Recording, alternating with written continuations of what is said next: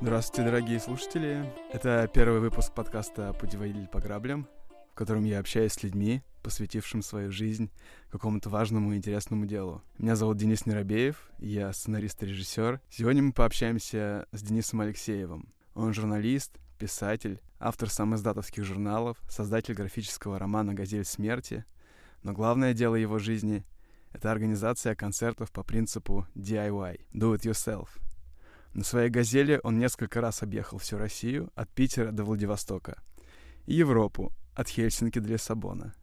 Он был даже в Африке. Привет, Денис. Да, привет. Слушай, я хотел бы тебя вот прям сразу поправить чуть да. Эм, и сказать, что, в общем-то, вот эти все какие-то громкие эпитеты, которые ты перечислил, эм, ко мне имеют какое-то косвенное отношение. Вот я-то себя, конечно, считаю водителем и э, вождение автомобиля — это дело моей жизни. Все остальное — это какие-то запутывающие, значит, подробности, детали, скажем так. Окей, okay, расскажи про DIY-движение, что это вообще такое, как оно появилось? Ох, ну слушай, DIY-движение — это какая-то огромная, огромный такой пласт культуры, да, это то, что в Советском Союзе называлось самоиздатом, э, там в Соединенных Штатах Америки это все началось с, с тоже самодатовских э, журналов, э, посвященных научной фантастике, а потом панки это подхватили и сделали свой там э, панковский самоздат. А в, в двух словах, мне кажется, о таком не скажешь вообще. Это некоторый принцип, который, значит, касается такой идеи, что все, что ты хочешь, хочешь, можешь делать сам. И не нужно искать каких-то спонсоров, какую-то поддержку и прочее. Хочешь поехать в тур? Купил самую дешевую машину, сел и поехал. Там э, э, хочешь делать э, журнал, посвященный музыке, сам его написал, сам сверстал, сам распечатал, и вот тебе журнал. Хочешь сделать лейбл, сам сделал лейбл. Вот, и в принципе это работает. А расскажи вообще, как ты захотел делать туры, из чего это все началось? В конце 90-х, начало нулевых э, был такой э, в Москве клуб имени Джерри Рубина. Я туда ходил, это был, в принципе, в то время единственный панк-клуб в Москве, который делали панки для панков. А в какой-то момент, э, когда начали приезжать там всякие европейские группы, значит, на этих своих тоже это самое раздолбанных, ну, они газели, что у них там было, Э, всякие старые Рено, там, я не знаю чего. Вот. И э, мне вот этот э, образ какой-то группы в туре, да, такой цыганский табор, вот, очень понравилось, и мне захотелось сделать так же просто, и все. Вот, то есть идея взялась оттуда изначально. Можно считать, что вот и в этом году там 22 года. Ну, а какой э, первый концерт, который ты организовал, ты его помнишь? Первый концерт, который я организовал, если честно, нет.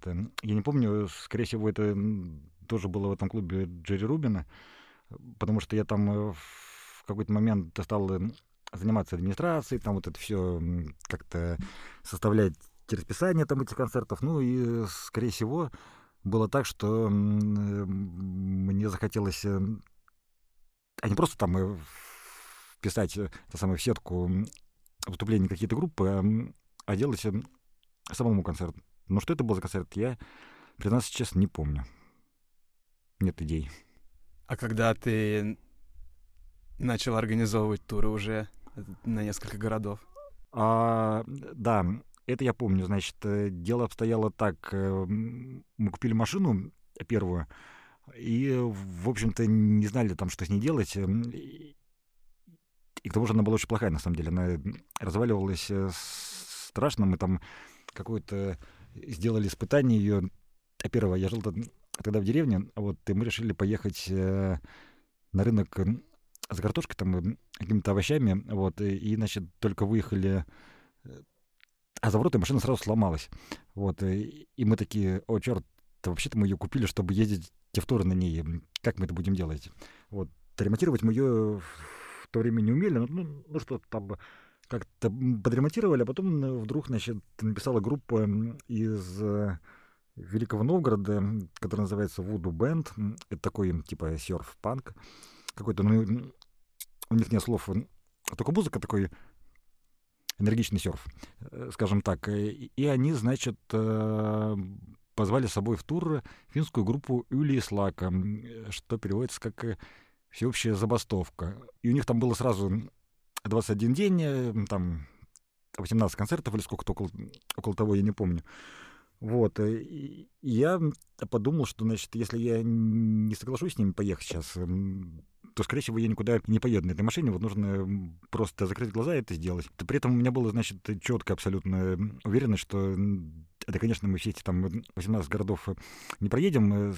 Скорее всего, мы сломаемся.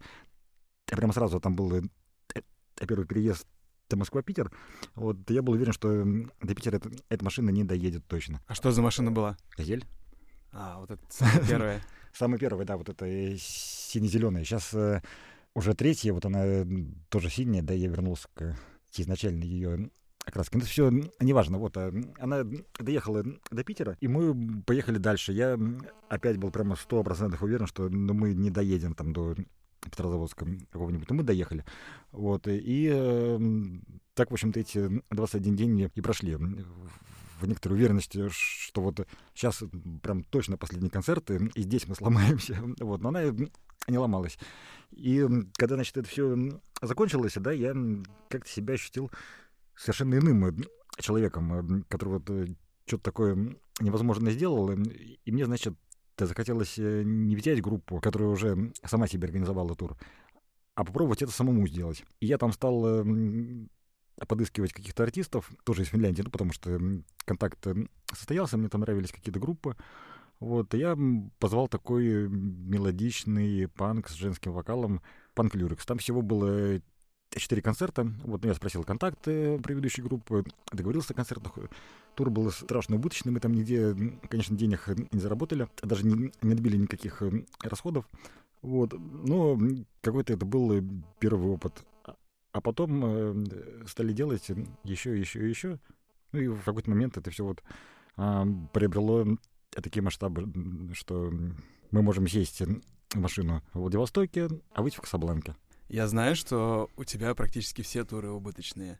Ну нет, сейчас это не так, потому что мы там немножко научились попрошайничать э, у всяких там э, каких-то фондов, которые заинтересованы в том, что чтобы имел место, значит, культурный обмен, там, скажем, Бразилия, Россия, они там могут купить билеты.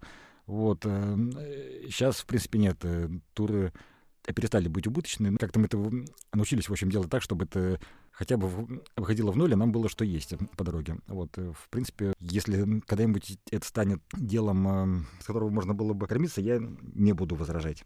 Вот, а, ну, а пока нет. Ну, в любом случае, сейчас это не коммерческая история, но ты этим занимаешься уже, вот ты сказал, 22 года. Ну нет, это идея 22 года, а так э, занимаюсь этим, наверное, лет 12. Первую машину мы купили, это был 2010 год, мне кажется, или 9, я сейчас не помню точно. Ну вот, 12 или 13 лет, да. Что тебя мотивирует продолжать этим заниматься?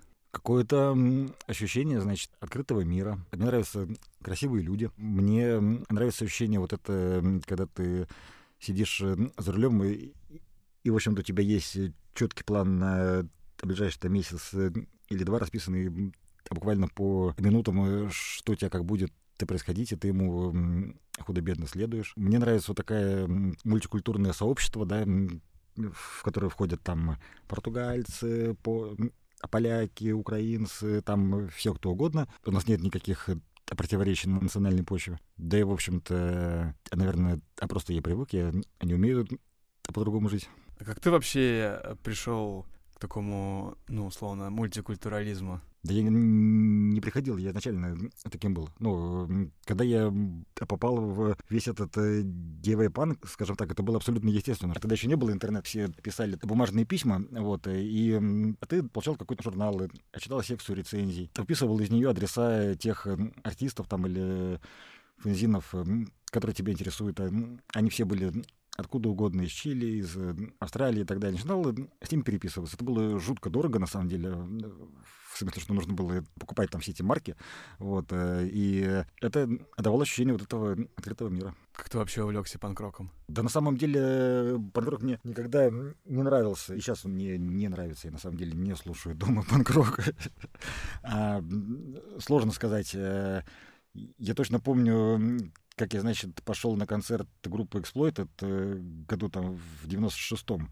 Это был просто апофеоз э, какого-то абсолютно немотивированного ультранасилия. Со стороны всех, на самом деле, там просто все дрались там панки с панками, скины с панками, скины со скинами. Пока мы, значит, дошли от танцеметро Багратионовской до Дома культуры этого, где был концерт, от раза нам пришлось поучаствовать в каких-то этих э, замесах. Вот, э, у нас отняли билет, и, в общем, это все было очень-очень плохо. И я себе тогда сказал, что никогда в жизни никакого панка у меня больше не будет. А просто это неинтересно. Я не могу, значит, даже представить какая пан-группа могла бы быть мне интересна. Вот, ну, как-то а часто в жизни бывает, э, как только ты, решаешь, что ты что-то не будешь делать, именно это ты и начинаешь делать. Ну вот. Эм, я не помню, как это случилось. А нет, на самом деле помню.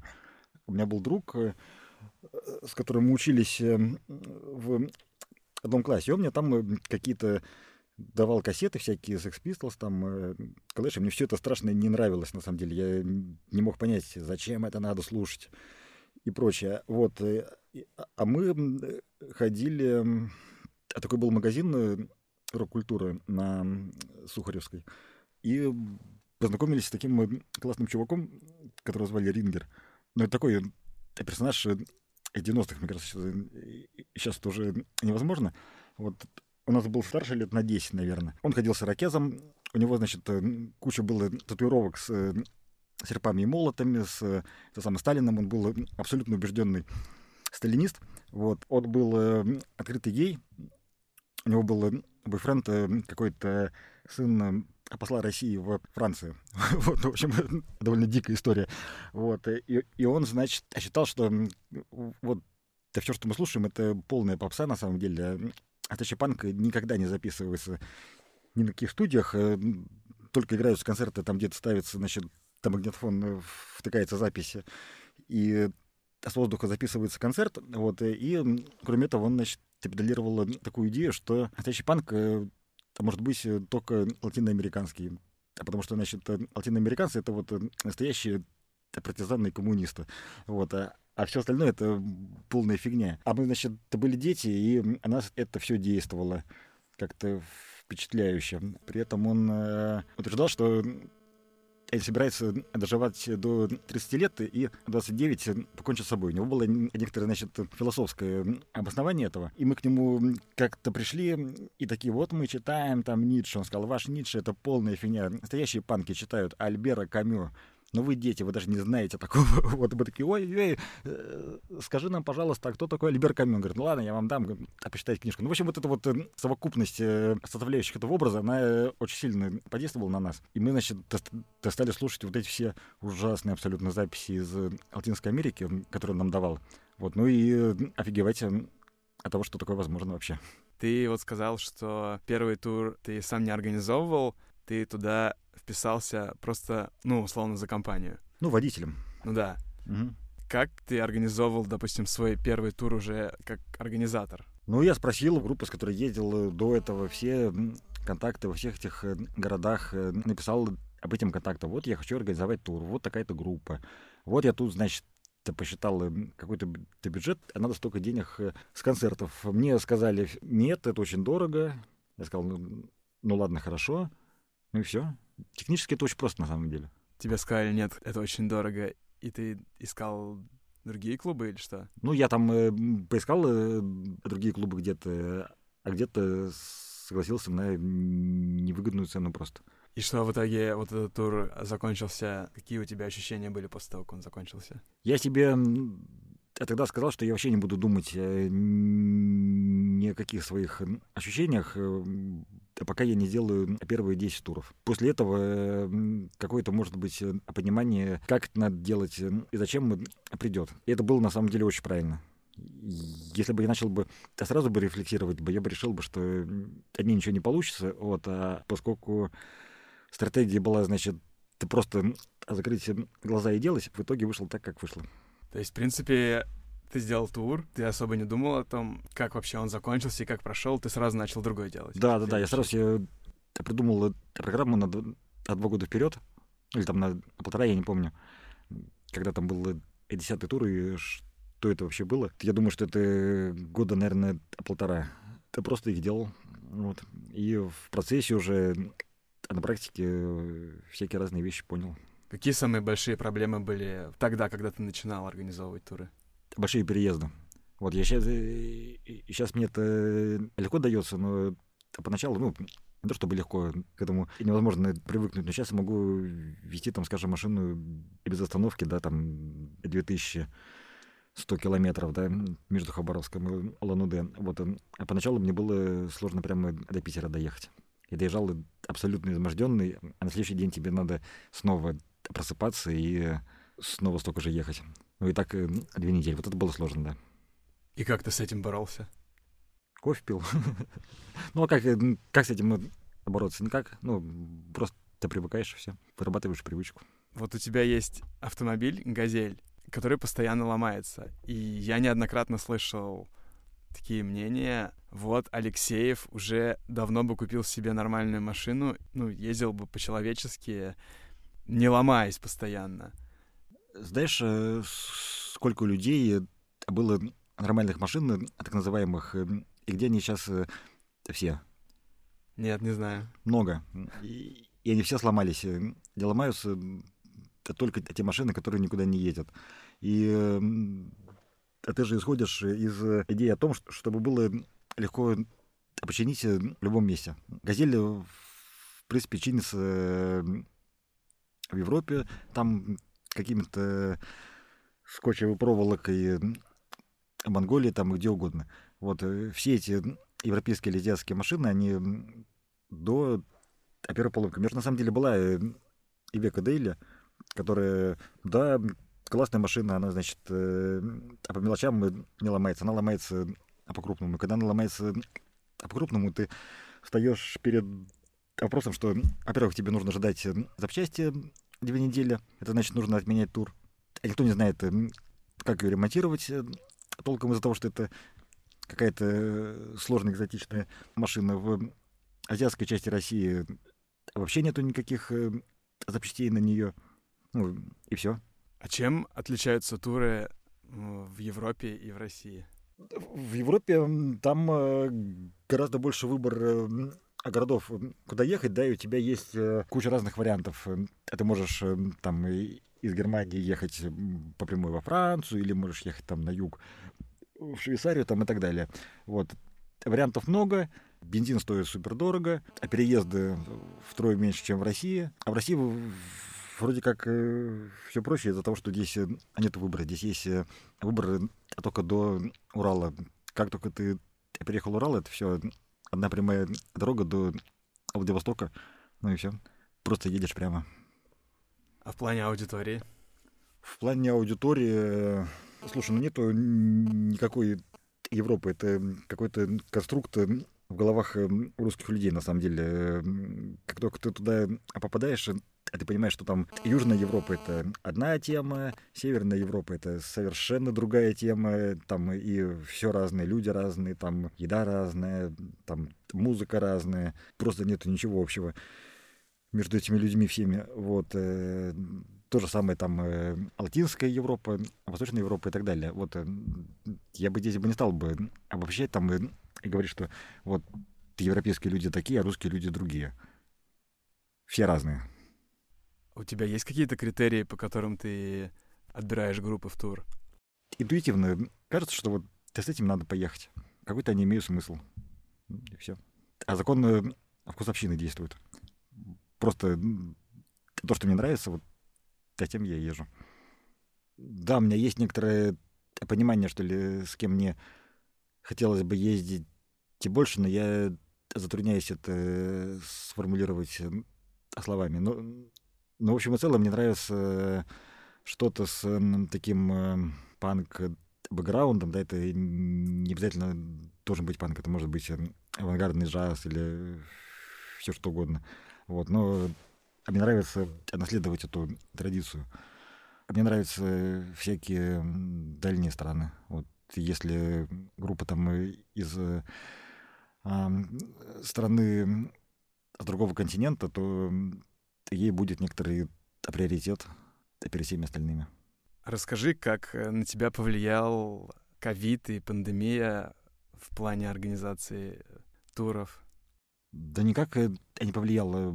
Просто во время пандемии никаких э, туров не было из-за того, что, ну, во-первых, клубам ввели ограничения, во-вторых, всех долго-долго кошмарили этими QR-кодами там, ну, все мы помним эти дела недавних дней. И просто это было невозможно, значит, попытались сделать прошлой осенью тур, ну, он был довольно большой, да, там было, по-моему, у нас всего концертов 50. Вот если считайте дорогу до Владивостока и обратно. Тоже уже там э, в конце началась новая волна этого ковида, и снова там начали отменяться концерты, но нам уже было на самом деле решительно пофигу.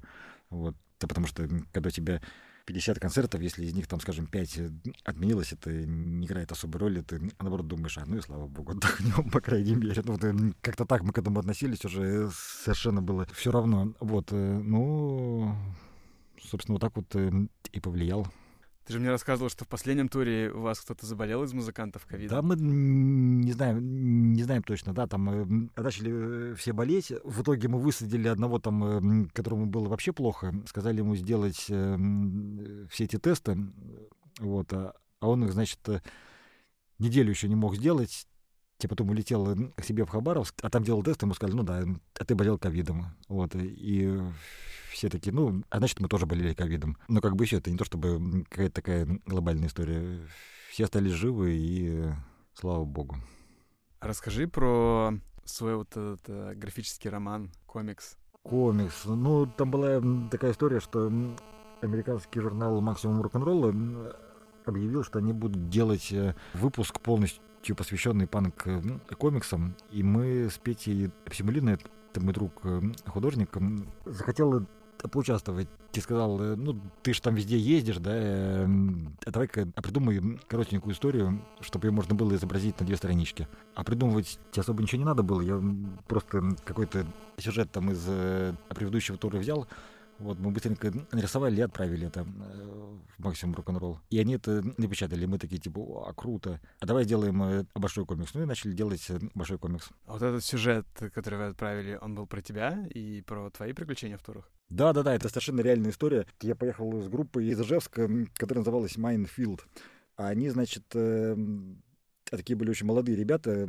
Одному там даже не было 15 лет. Он, ну, совсем был подросток, и мне пришлось оформлять на него доверенность. Это самое, чтобы его перевозить через границу. Вот. В общем, они были очень-очень такие молоденькие ребята. Вот. А мы, значит, ехали в Украину. Я просто, на самом деле, забыл. У меня в бардачке лежал газовый пистолет. Вот. И, и это самое, заехав на эту границу, я случайно об этом вспомнил и, вот, и сказал об этом пограничнику. А это, значит, у него там вызвало какой-то нездоровый абсолютно ажиотаж. Они там начали какие-то бумаги оформлять, там, чтобы его изъять. Вот, эм, куда-то меня повели, там, чтобы я чего-то подписывал там или писал объяснительную, как так вышло. Но при этом про сам пистолет они забыли. А эти ребята, значит, а молодые, они очень припугались от этой ситуации, решили его выкинуть, а помойку, которая была, а там же прямо на границе. Когда они его выкинули, он у них выстрелил. Вот. В общем, это как бы то самое, весь этот кипиш э, усилил еще, еще больше. Вот. Но одеваться уже, уже было некуда. Нас э, а просто выгнали с этой границы, чтобы, значит, ну, как-то замять эту историю, а потому что они не должны были сами оставлять там этот пистолет в бардачке там и так далее. Ну вот, и мы просто эту историю нарисовали, и все. А откуда у тебя этот пистолет был? Ну, лежал на бардачке. Где ты его взял? Ну, слушай, я не помню. Э, ты купил, наверное. Но это был э, газовый пистолет, это не ну, я понимаю, настоящий. Да? Ну да. И вы эту историю написали? Ну да, и мы ее нарисовали и отправили. И сколько она примерно страниц занимала? Всего две. А как у тебя потом появилась идея для полноценного... Ну, это даже не комикс, ну, да, но считаю, это... что это графический роман. О, если, че... если честно, я не знаю, а в чем разница? А идея появилась не у меня, а у Пети. Он сказал, давай просто делаем большую историю. Вот садись там и вспоминай все, что было. Вот. Ну, я и вспомнил. Можешь в двух словах рассказать, о чем эта история? Это история об... Да я могу и одним словом, на самом деле, сказать. Об прощении. Вот это какая-то просто была внутренняя необходимость э, каких-то людей опростить самому и снискать э, обращение от других людей. Вот. И, в принципе, в этом смысле я думаю, что комикс свою задачу выполнил. Есть идеи для продолжения? Да, у нас была идея, даже мы начали э, это делать, там э, придумывать какие-то ну, там, э, новые истории, чтобы могло войти. Мы, значит, придумали, что это все должно быть по принципу волшебной сказки. Я, значит, прочитал пропа. Ну, и мы там э, встречались, э, все дело придумывали. А потом началась война. Я, насколько знаю, у тебя есть дополнение, специальный комикс, посвященный «Газели смерти» в Украине. Да-да-да. Можешь сказать, о чем это? Это там э, некоторая совокупность историй, случившихся с разными группами. Вот э, после того, как э, в 2014 году началась война, да, э, мы туда съездили, ну, а, наверное, раз 20, просто вдоль и поперек э, всю Украину объехали. Вот. Это, значит, имело какой-то гуманитарный характер. С самого начала я вот это все не принимал. Это что-то, что не вписывается в мою картину мира. Украины слово «война» не могут быть в одном предложении. Вот. И, и я на этой оппозиции стоял э, все это время. Чтобы как-то подтвердить, да, это делом. Вот. Мы туда ездили регулярно. Все украинские туры были убыточные, но мы считали, это надо делать. Ну и, и соответственно, за там 15 или 20 туров накопилось некоторое количество историй. Мы их обобщили и сделали вот этот маленький комикс, ну, сингл. Как будто все эти происшествия случились с одной группой, но на самом деле они все из разных туров. Это если в двух словах. Ты сейчас общаешься со своими друзьями с Украины? Да, общаюсь, конечно. Конечно, я за них очень волнуюсь э, и переживаю. Вот, и регулярно у них спрашиваю, как они там, все ли с ними в порядке. Да? Ну, это не можешь э, каждый день э, говорить э, только о бомбах. Да? Ты говоришь о разных вещах. Вот, и, конечно, мне довольно трогательно, когда они, обращаясь от бомбежек, пишут, что а вот бы еще бы сделать стикеры газели смерти. Я говорю, да, да, отличное время, чтобы это обсудить. Давайте это обсудим сейчас. Вот. Или там есть у меня друг, я с ним тоже регулярно общаюсь, он кстати, делал вот эти последние афиши для «Газели смерти». Он вообще там дизайнер, художник. Он сейчас в Киеве. Я с ними всеми общаюсь э, по-русски, они мне это сам отвечают по-русски. Вот. И он там в какой-то момент ты пишет, значит, ну ты не обижайся за то, что я там э, костерю кацапов э, у себя в Фейсбуке. На самом деле это для поддержания духа просто нам очень страшно. Мне бы, честно, никогда бы в голову бы не пришло на это обижаться. Но, конечно, то, что происходит, это совершенно чудовищно и бесчеловечно. То есть это настолько невозможная какая-то история какого-то просто антропологического краха. Да, вот мы сейчас очень много нового узнаем об природе человека вообще. Я вот э, все это время просто не мог слова найти, чтобы как-то об этом сказать. Да? Не хочется говорить те лозунгами, но ничего кроме лозунгов, мне не получалось. А потом лозунги перестали получаться. У тебя же были какие-то планы натуры, насколько я знаю, с какими-то французскими музыкантами э, на Среднюю Было Азию. много планов, да. На этот год там был план э, два Владивостокских тура, на следующий год там был с этими французскими музыкантами и прочее, прочее. Вот, э, я сейчас пока не знаю, как это все. То, что мне ясно, что «Газель смерти» не может существовать э, в том виде, э, в том мире, который нам сейчас придумали. Потому что все, что сейчас э, происходит, идет в полный разрез с а всеми теми ценностями, которые я всю свою жизнь выражал. Более того, сейчас продолжить это дело, это а, значит сделать вид, что ничего не происходит, да, и, и повернуться то самой спиной к вот этим всем своим украинским друзьям, да, и сказать им, ну да, ну вы там посидите под бомбами, да, я здесь э, поезжу. Нет, я так не могу сделать. Газель смерти не может существовать в замкнутом вот этом э, русском мире, прости господи. Даже стыдно это произносить, да, на русском языке. Ты готов вернуться к этому концепту, к этой идее, но только после того, как закончится война, я так понимаю? Не просто закончится война каким-то там образом, а закончится война совершенно понятным и конкретным образом. Но ну, я так или иначе человек каких-то западных да, традиций, я имею в виду, мне там важно, я не знаю, там, древнегреческая литература, там, римское право, вот эта вся фигня, да, то, что мы называем э, нашей цивилизацией, да, я не могу, исходя из этих своих взглядов, там, просто желать смерти, да, конкретному человеку, но я действительно искренне желаю, не желаю, я уверен на самом деле, что именно так это и будет, да, и что все это будет э, осуждено. Ну, в общем, э, все, все кто это начали, предстанут перед э, судом. Если этого не произойдет, газель смерти не может осуществлять. Вот это единственное, что я сейчас понимаю. В свое время знакомство с тобой, вот этот концепт газель смерти, меня он очень поразил. И в некотором роде он меня вытянул из какой-то депрессии, потому что я, я поехал... Очень рад. Я поехал с тобой в тур, и каждый раз, э, когда у меня э, в жизни случаются какие-то моменты каких-то тягостных мыслей и раздумий, я вот всегда встречаюсь с тобой. Мне очень помогают наши беседы. Это, конечно, твой выбор, э, то, что ты все это пока ставишь на паузу, возможно, вообще прекращаешь в какой-то мере деятельность. Но мне кажется, что этот проект, он нужен людям. Я уверен, что он нужен людям. Конечно, и именно поэтому я им занимаюсь. Но я не хочу этим заниматься вот в этих условиях, эм, в которые нас сейчас э, всех поставили. Не может быть предели э, смерти вот в этой стране Z. Ну или как это назвать, мне не хочется это называть. России я, э, наверное, слишком хорошо знаю Россию, да, я ее я приехал вот э, туда-сюда там не меньше 10 раз. От э, там Ленинградской области до Приморского края, да. Мне э, что-то известно про Россию. И то, что сейчас выдается вот за эту страну Z, да, это не то, ребята, это не Россия.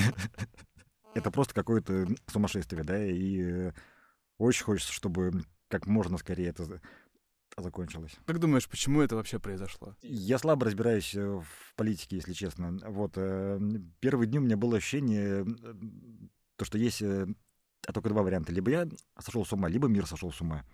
Вот. И я искренне себя пытался убедить все эти дни, что нет, Денис Алексеев, это у тебя шизофрения, да, и, и на самом деле это классно. Вот, на самом деле ничего это нет в реальности, ну, просто тебя мозг э, глючит там, да, вот ты впал в какое-то непонятное состояние. И я прям очень упорно отыскивал себе вот эти симптомы шизофрении, да, а потом а подумал, что, то, может быть, именно это упорство, оно э, выдает во мне не шизофреника. И на самом деле шизофренична вот эта реальность.